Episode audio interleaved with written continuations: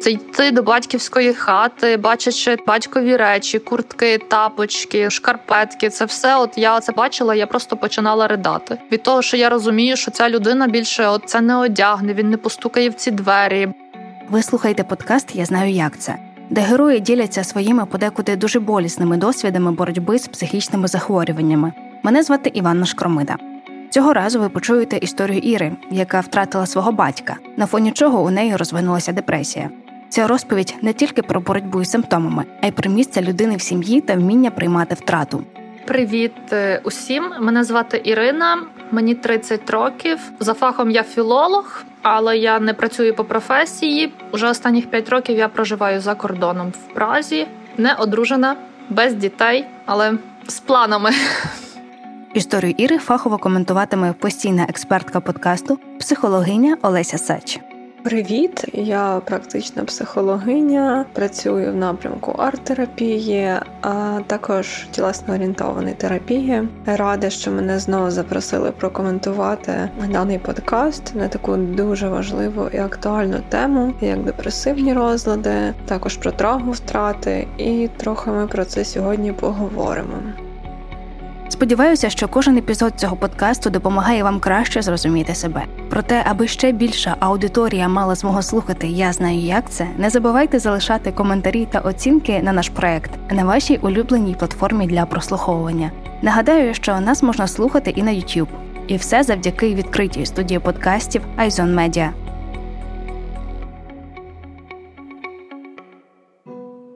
У мене помер тато, і я дуже важко переживала цю смерть. Але я тоді не звернулася до психолога, тому що якось ем, ну нас якось було не прийнято. По перше, що в мене дуже релігійна матір, і та якби наша сім'я збажалася релігійною. Тобто з такими питаннями ти та якби не йшов до психолога, ти ніби мав звертатися до церкви. Але для мене тоді церква була не актуальна. Я як ем, за звичкою від будь-якої проблеми, типу я втікала. Тобто я зібрала речі, полетіла в Лондон, в Англію з надією на те, що це нове місто, новий досвід, нові люди. Я піду на роботу, і що я з цим змирюсь, типа я це прийму. Але насправді так не сталося. Саме там у мене загострилася депресія. Ну і це, мабуть, вже був посттравматичний синдром. І я поїхала туди з своєю двоюрідною сестрою. Я там не була сама, ніби все було добре, але якось так є, що от втікаючи від самого себе, ти ж не втечеш. Я ж себе просто перевезла всю цілком, якою я є з усіма своїми думками, проблемами, відчуттями просто в іншу локацію. І замість того, щоб бачити взагалі перспективи в новому місті, я все одно прокидалася вранці і бачила перед очима свою проблему, те, що я втратила. Я не була в країні, коли мій батько помер.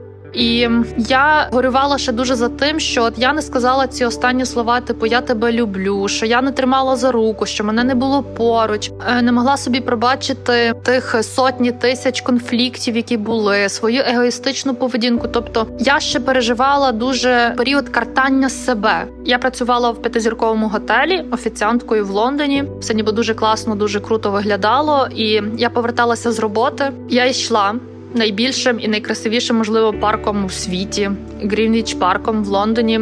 Починалася весна, все класно, дуже багато молоді, все цвіте, пахне. Ну чому не радіти? Ну я себе відчувала такою нещасною, такою покинутою. Я просто мріяла, от як я потім набрала до своєї тітки, яка живе в Італії, говорила: я хочу, щоб мене теж закопали. Ну тобто, я просто мріяла вже тоді про смерть. У мене настільки було це відчуття такої глибокої втрати, що от я не уявляла, як я можу це пережити. Тому що я насправді свого батька дуже сильно любила, і це для мене було просто, от, наче в мене забрали весь світ.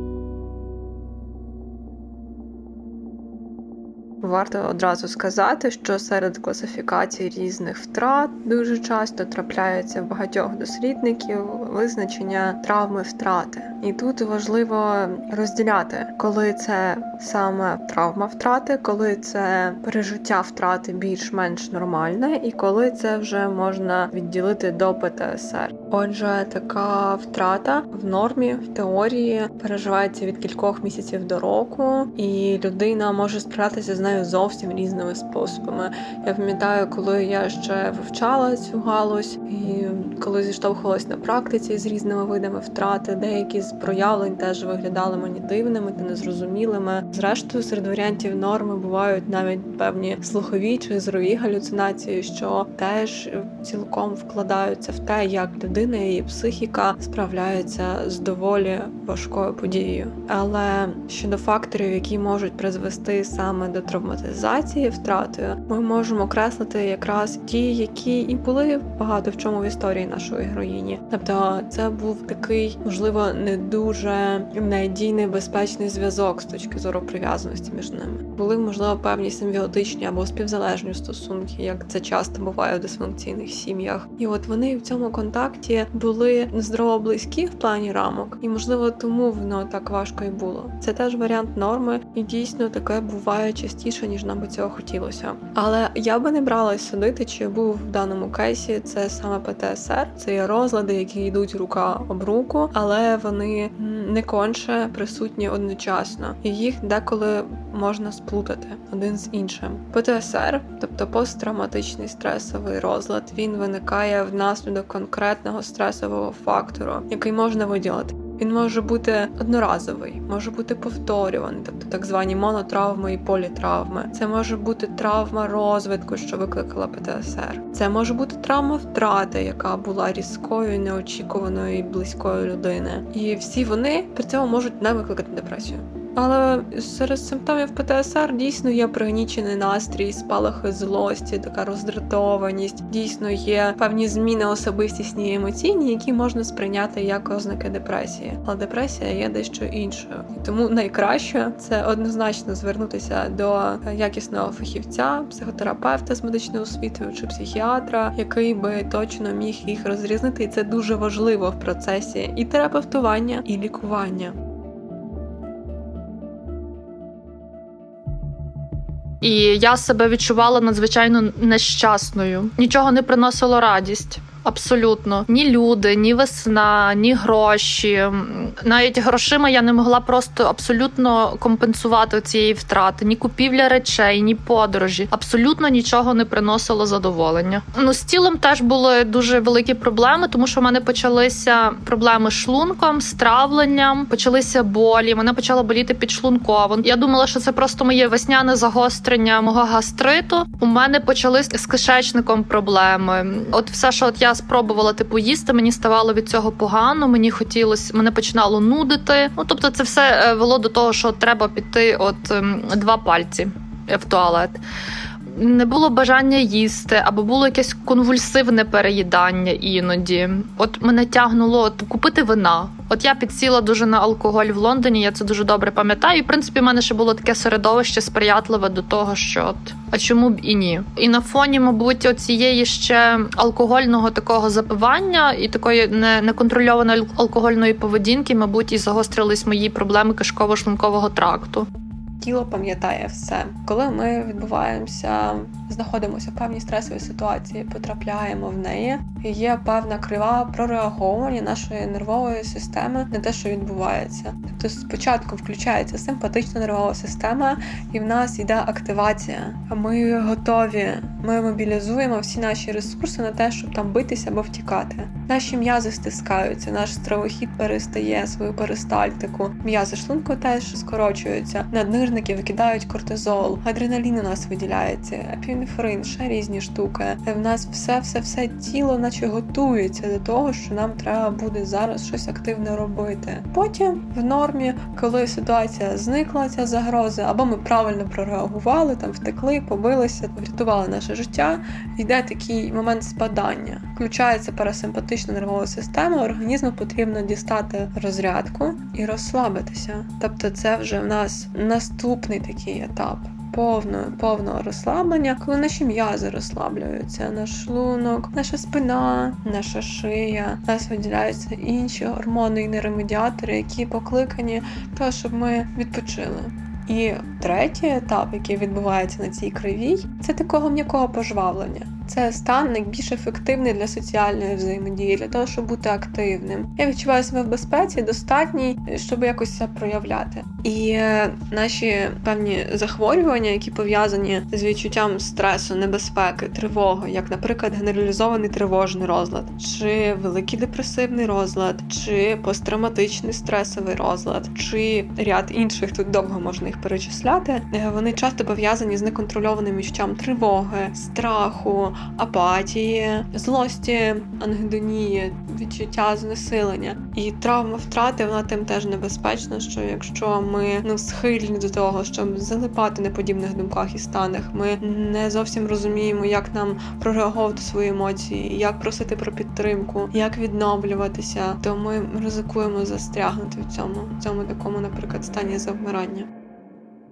Але ще зараз розуміючи, що алкоголь він абсолютно він не лікує, він не допомагає нам пережити. Навпаки, він просто поглиблює депресію. Воно ще більше мене робило нещасною, тому що навіть зараз оце усвідомлюючи, от випиваючи алкоголь під час негативного настрою, мені не стає краще, навпаки, я відчуваю, що стає ще гірше. І зараз я це прекрасно розумію, як алкоголь розширює нашу депресію, відчуття нікчемності, горя, суму, втрати і тому подібного. Тобто, це був точно не лікар. Цим я собі тільки пришвидшила оці мої, мабуть, розвиток депресії. Я повернулася через два місяці від того, що я себе дуже фізично погано почувала. Я думала, що от, окей, я вважала, що я з цим справляюся. Але був один такий момент, що мені стало фізично дуже погано. Я перелякалася за своє здоров'я, і я розуміла, що на фоні психологічного виснаження я фізично не справляюсь. Мушу зазначити, що алкоголь, наскільки я там читала, вивчала, споглядала, до певної міри дійсно здатний е, знімати тривожність. Це пов'язано теж з реакцією нервової системи на потрапляння цього, скажімо, прям токсину в нас в організм. Активізується симпатична нервова система для те, щоб швидше її вивести. Але це відбувається до першого певного плато вживання, до певного часу, коли організм, наприклад, відчуває, що токсину забагато, і він не встигає його виводити. Включається парасимпатична нервова система. Не навпаки пригальмовує всі процеси, щоб алкоголь повільніше е, розподілявся по організму. Цьому моменті людина зазвичай включається або стає по крайній мірі млявою і так далі. Тривожність теж пригальмовується, але проблема в тому, що опісля наростає ще сильніше. Відбувається компенсаторна дія, замісна дія, і вона ще потім ще більше піднімається. Дуже багато людей з депресією схильні до зловживання алкоголем. Це наче такі замкнене коло, що мені тимчасово стало трошечки легше, потім стало ще гірше, але воно мені ж так доволі звично, що мені погано. Я вже не відчуваю цих напівтонів. Я п'ю ще більше, мені стає на якийсь час трошечки легше, але менше вже ніж раніше. Ну і коло затягується. І тому я можу сказати, що це лише погіршує наш стан на перспективу, адже воно виснажує наш організм і мозок. Ну буквально потребує дуже багато ресурсів на те, щоб постійно відновлюватися. І часто проблемою під час депресивних станів чи якихось подібних є саме нав'язливі думки і сильні емоції. Алкоголь їх тимчасово притуплює. Зараз цього не відчуваю. Як я вже казала, я йду там певно дисоціацію, віддаляюся від світу. Зараз мене це не рухає, але потім воно все, звісно, повернеться ще разом із похміллям і іншими неприємними штуками в організмі.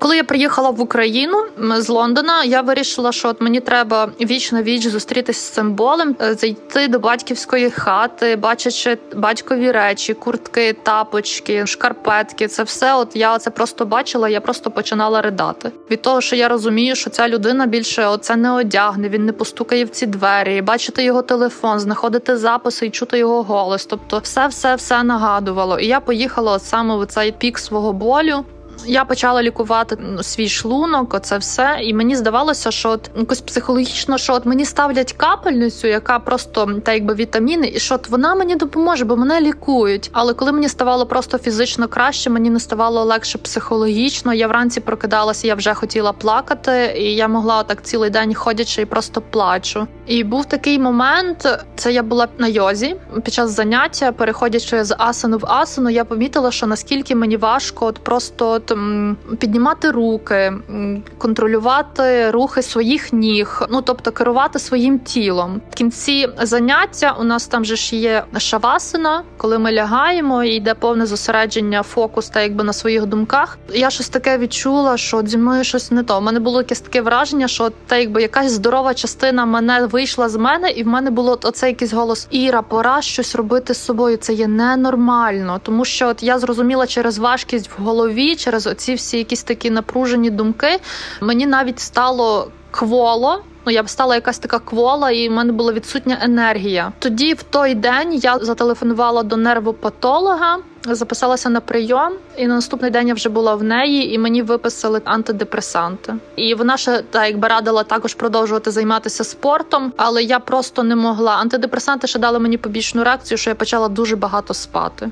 Я пам'ятаю, що десь на початку лікування я проспала ніч, день і ніч. Тобто це було 36 годин. Я в Україні дозвернулася до психолога, відвідала. Декілька сеансів я приходила, плакала, ридала, вона мене слухала, і в мене складалося враження, що типу, та психотерапія вона мені, мабуть, просто дає от безпечне середовище, де я можу говорити все, що я хочу про своїх рідних, де вони мене образили і ні, і про свого батька, не отримуючи жодного засуджливого е, фідбеку. Ось, але я коли мені антидепресанти трошки покращили мій стан. Я вирішила повернутися в Прагу. Я там працювала і досить довгий час була. Я вирішила, що от мені треба поїхати. Це буде дуже хорошим рішенням для мене. Але в Празі, коли я вийшла на роботу, я теж відчувала, що я не можу вже працювати в такому темпі, як було, і та якби мій мозок теж не функціонував настільки добре, тому що під час дії антидепресантів я могла спокійно переключитись з англійської на чеську, а потім на російську і на українську. Тобто я розмовляла окей. Але іноді, коли я там не висиплялася, чи була якась фізична перевтома, все мене просто інтелект не варив. Це була така дія антидепресантів і, мабуть, типу депресії, тому що це було таке досить значне виснаження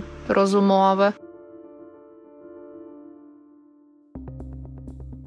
І я не могла собі пробачити дуже багатьох речей, і це ще більше підживлювало цей такий момент мого горя і від того, що от яка я погана, от яка я типу донька, от так тобі і треба, і тому подібного. Але це дуже типово. Мені здається, що це стосується зараз практично усіх людей, які, якщо там втратять когось близького, вони починають себе за щось картати. Цього не потрібно робити. Ну це я вже зрозуміла, от в роботі з психологом, і я паралельно ще ходжу на групу самодопомоги допомоги називається ДДА дорослі діти алкоголіків або дорослі діти з дисфункційних сімей.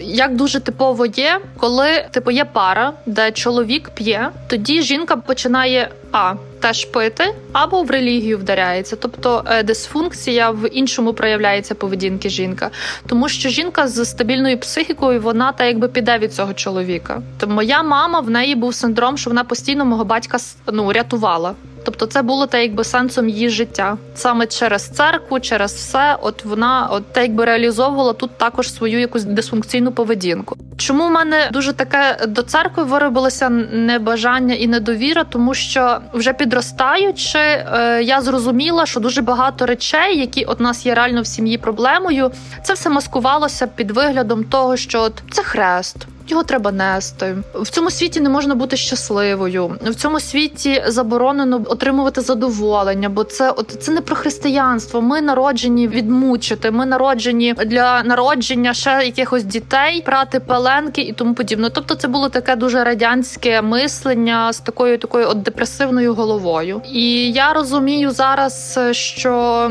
ну мою маму нічого не змінило. От вона живе з цим відчуттям втрати і тим, що от вона вірила, що вона його врятує, і так і не врятувала. Але я думаю, що вже в такому віці це дуже складно починати якусь роботу, щоб якось перевертати мислення цієї ситуації на якесь здоровіше, тому що це буде це буде дуже важко. Це може бути дуже травматично для людей, от в такому віці, тому що мені 30 років і працюючи зараз ем, з тим, що я успадкувала, мені теж дуже важко. Насправді важко це відкривати, дуже важко переживати якісь такі стресові ситуації, тому що в більшості, от я успадкувала якусь таку Це називається дисфункційна поведінка в психології. От я почну от кричати, я почну реагувати, але абсолютно не діяти, тому що от здорова частина мене вона би мала от діяти в стресовій ситуації, тобто те, якби захищати. Я себе ще психологічно не навчилася захищати в стресових ситуаціях. Я ще вчусь розставляти кордони з іншими людьми, не займатися догідництвом,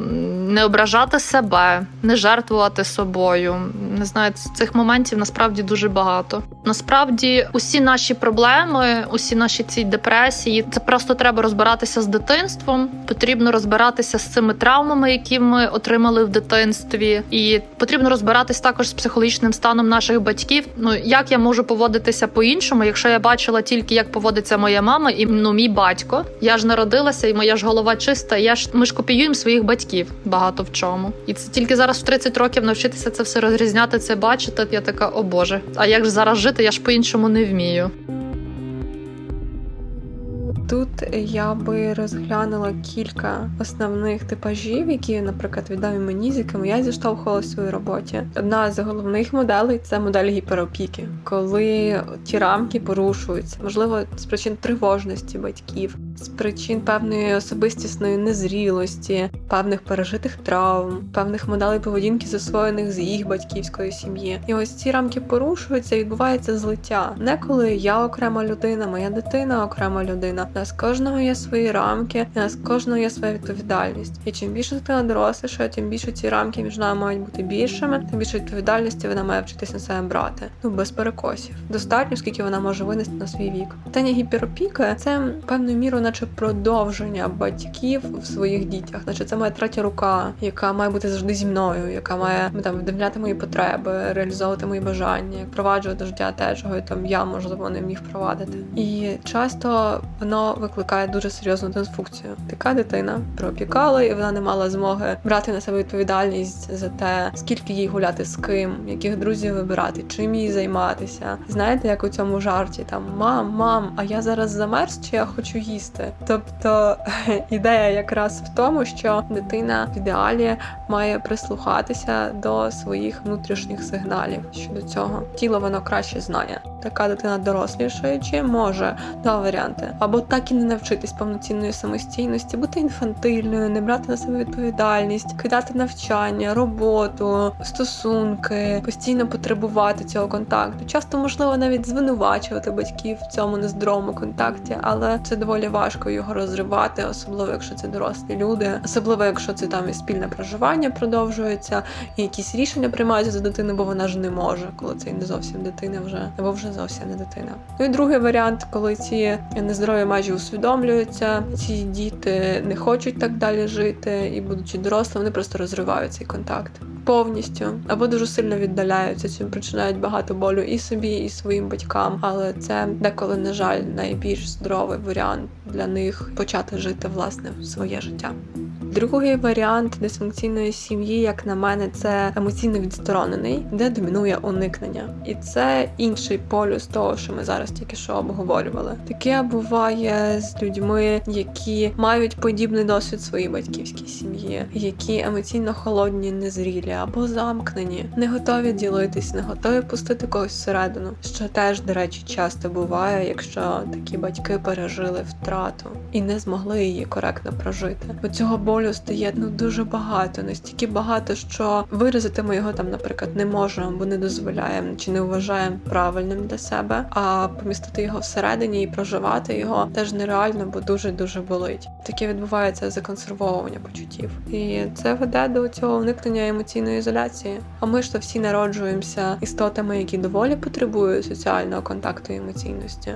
Що відбувається з цим механізмом в дорослих людей, яка ця дисфункція? потім. Теж два варіанти. Або дитина стає такою самою, засвоює цю модель і несе з собою всі цієї образи, цієї невдоволеності, по суті, не тільки батьками, але й світом, що він виявився таким, який не вдовольняє моїх потреб, який не може дати мені того, що я хочу. Я або засуну ці потреби глибоко всередину і знеціню їх, або навпаки буду дуже довго шукати постійно, де завгодно, в кому попало, щоб мені їх вдовільнили, щоб мені наповнили цю внутрішню порожнечу, що веде так само часто до дуже деструктивної поведінки, пов'язаної з можливим алкоголізмом, наркоманією, якимись нездоровими токсичними взаємостосунками, або навіть якось поза межою взаємостосунків, невпорядкованим сексуальним життям. Третій варіант дисфункції, який може сильно повпливати на дітей в цій сім'ї і на модель сім'ї в цілому, це певні психопатії або інші психічні розлади у батьків. І тут ми говоримо про те, що вони нестабільні, не постійно є поруч, і про вдоволення потреб не завжди ці потреби вдовільняються, і дитина не може передбачити, будуть вони вдовільнятися чи ні. І в цьому головна проблема, тому що для дітей, особливо в перші роки життя, потрібна база, фундамент передбачуваності.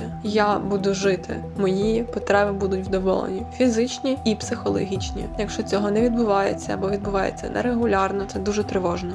Ми маємо розуміти, що бувають кілька основних вид травматизації, якими відбуваються в таких сім'ях. Наприклад, травма відкинення, коли є уникаючий, холодний емоційний стосунок, невміння якось хвалити і підтримувати, є тільки контроль, і критика, і оце намагання бути достатньо хорошим, щоб недостатньо любили, заслужити цю любов. Це оце постійне відкидання, яке постійно по суті травмує. Коли ми говоримо про дисфункційні сім'ї і травми, які ми там отримуємо, отримуємо, ми говоримо про політравму або ж взагалі про таку секвенційну травму, тобто глибинну особистісну, яка постійно підточує.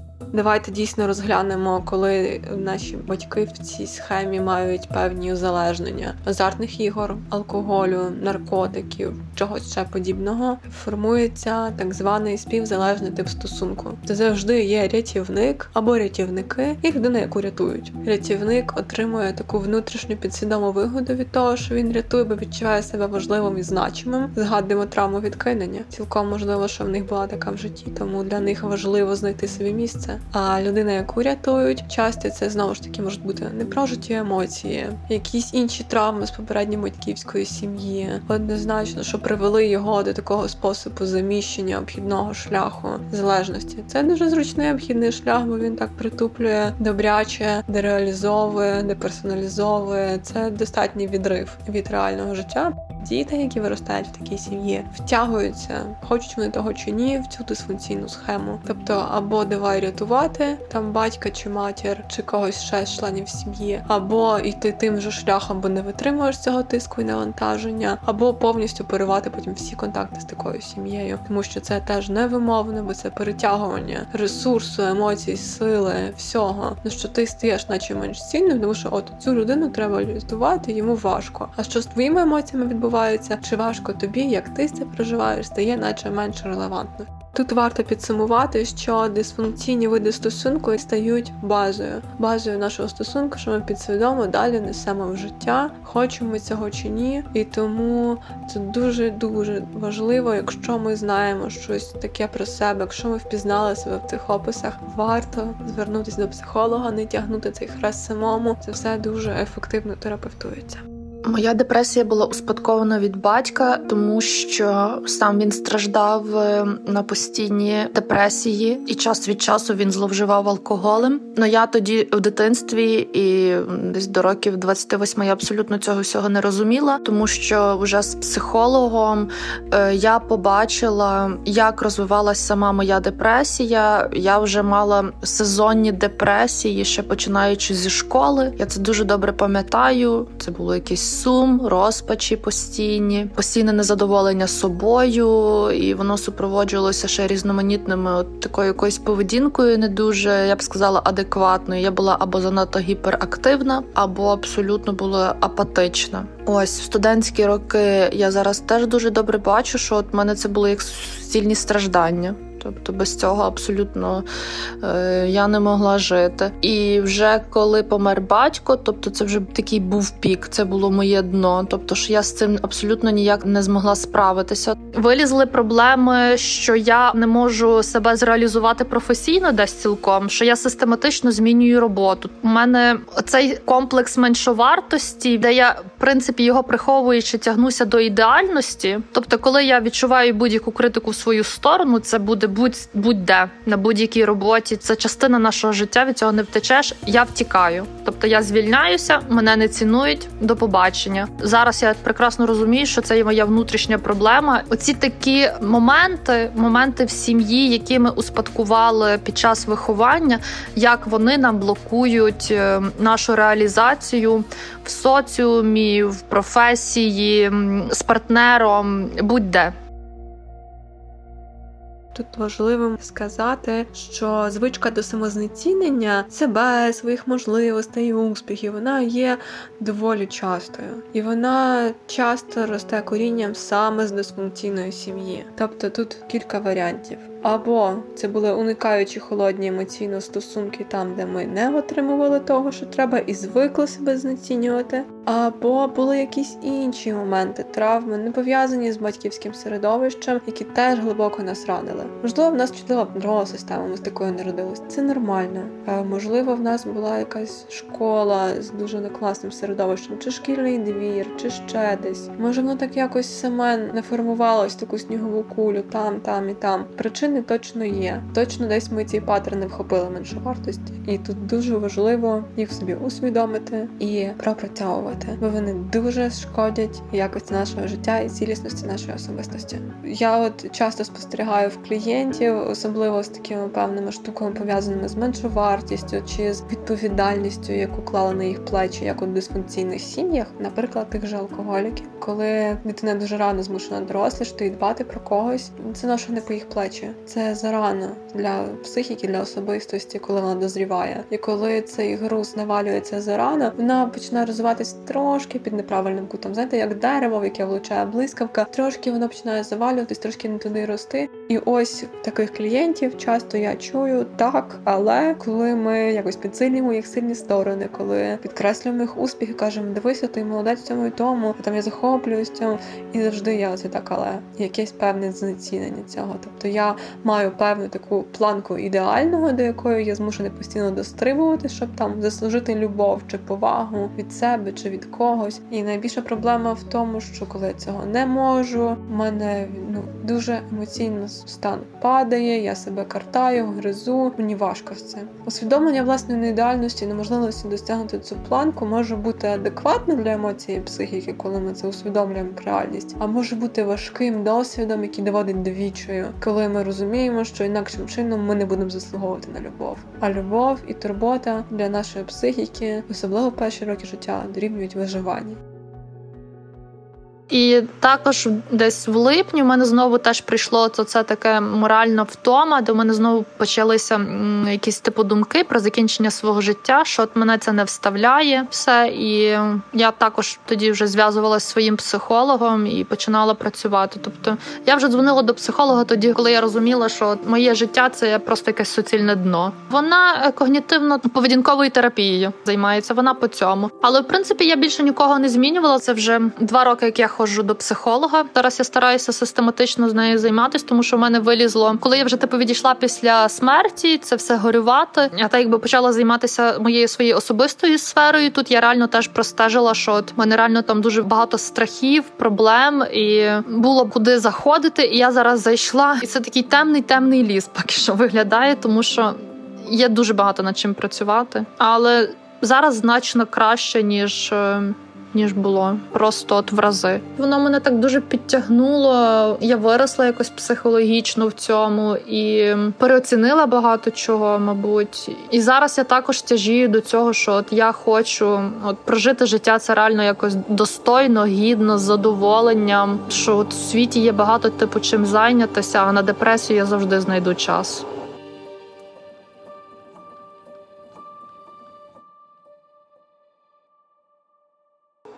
Це в першу чергу про особистісні кордони, про свої і чужі, про те, чи вмію я їх відчувати в себе і в когось, чи вмію я їх поважати, чи вмію поважати чуже? Ні, чи вмію я поважати небажання іншої людини дати мені те, що я хочу, чи нам недалека людина, чи це нам наш близький, так з тим, що важче буває. Чи можу я приймати відмову і пряму відмову, і емоційну відмову, і психологічну, там не ображатись так далі. чи можу я свої кордони достатньо гнучко тримати і при цьому нести за них відповідальність. Що ось, наприклад, мене можуть там часто використовувати якісь люди на роботі чи ще десь, і це теж про мої кордони, які я теж не вмію виставляти. Очікую, що хтось мав би їх відчувати. І можу десь там підсвідомо чи свідомо ображатись, що їх порушують. Але ж насправді це про мою відповідальність. Також для мене це про емоційний інтелект про його рівень. Це усвідомлення власних емоцій і станів і причин, що їх викликають,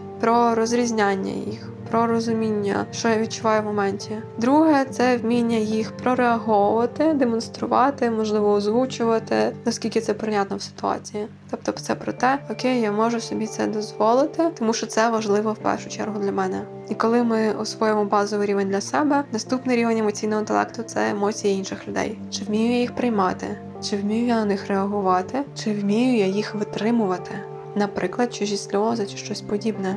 Також для мене зрілість це про усвідомленість у своїх вчинках та рішеннях, і це дуже напряму межує з відповідальністю. Чи я є тут і зараз, чи я приймаю це рішення під впливом емоцій, чи просто тому, що мені так хочеться, чи тому, що я навмання приймаю цей вибір, бо я не знаю, чого я хочу, чи що я відчуваю. Чи я є тут і зараз, і я можу оцінювати майбутнє, не боятись його, можу прийняти на себе якийсь ризик певний, але відчувати певну стабільність і присутність в собі зараз. Ну і для мене зрілість це також про здатність підтримувати здорові, рівні, нетоксичні стосунки. Багато про які ми вже сьогодні говорили, як не треба. І під такими здоровими і рівними це має на увазі таке партнерство, коли є повага до думки один одного, коли є можливість прийняти, вислухати точку зору, яка навіть повністю відрізняється від моєї, витримати чиїсь емоції, поважати кордони один одного, не грати в оцю пасивну пасивну агресію чи якісь маніпуляції, не відшукувати в комусь слабких місць, а ось дійсно спробувати на рівних піти на цей контакт.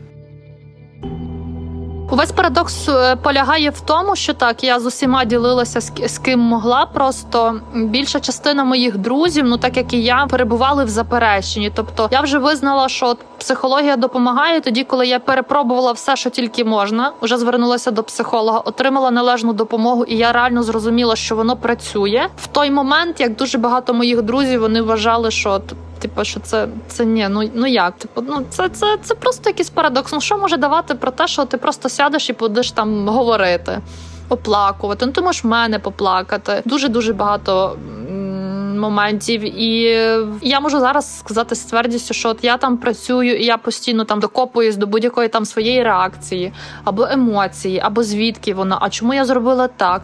А чому мені хочеться цього? Я зараз розумію, що от усьому можна знайти пояснення навіть своїй думці, от знайти звідки от вона вийшла, з якої емоції, чи от ем, з якої ситуації. Дуже багато людей, от вони проживають типу в запереченні, тому що в нас в Україні якось це не популяризовано, мабуть. Ну на західній Україні то так точно. Ну мені якось мама сказала, що от, щось якась була якась ситуація, де я їй сказала, що от, типу не наказуй мені все, типу закінчилося. І вона це тебе де навчила, типу, в психолога. Я кажу, так, ти, до речі, мені можеш повернути гроші за те, що скільки я вже віднесла. А вона мені каже: Ні, давай я тобі типу, допоможу в лікуванні. Я говорю, ні, дякую, ти мене вже виростила. Мені достатньо. Більше нічого успадковувати я не хочу від батьків.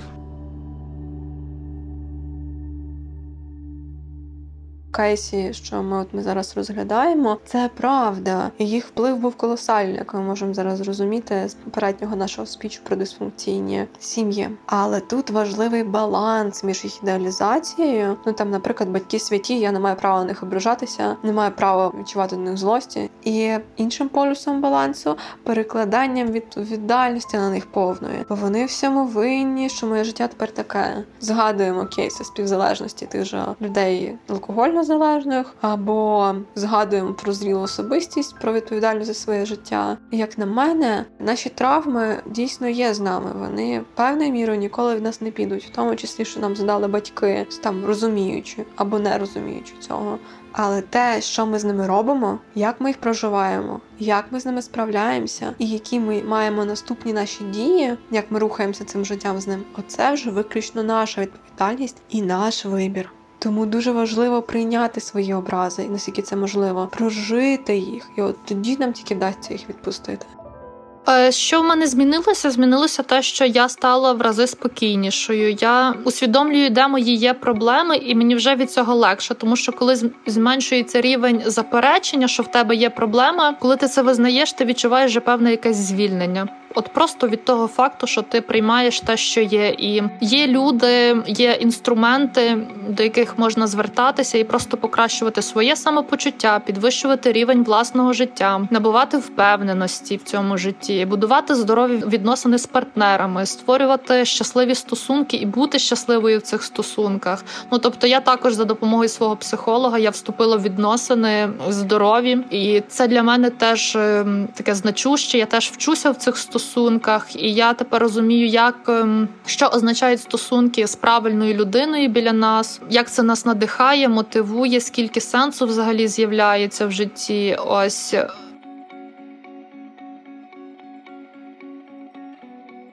Що я хотіла ще сказати, що от коли приходить оце щезає заперечення, тобто це вже от 50% вирішеної проблеми, тому що ти будеш вже шукати от ресурс для вирішення цього всього. І цей досвід це є теж досвід. От я дякую, що я його пережила. А найбільше дякую за те, що от я не залишилася в цьому стані, тому що жити краще реально стає. І я нікому не бажаю залишатися от в депресії, в запереченні, в токсичних стосунках.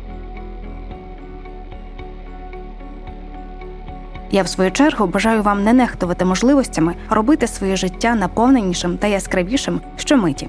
Ви слухали Я знаю, як це подкаст, де люди з психічними розладами та порушеннями діляться своїми історіями. Пильнуйте своє самопочуття. Виробництво відкритої студії подкастів Айзон Медіа.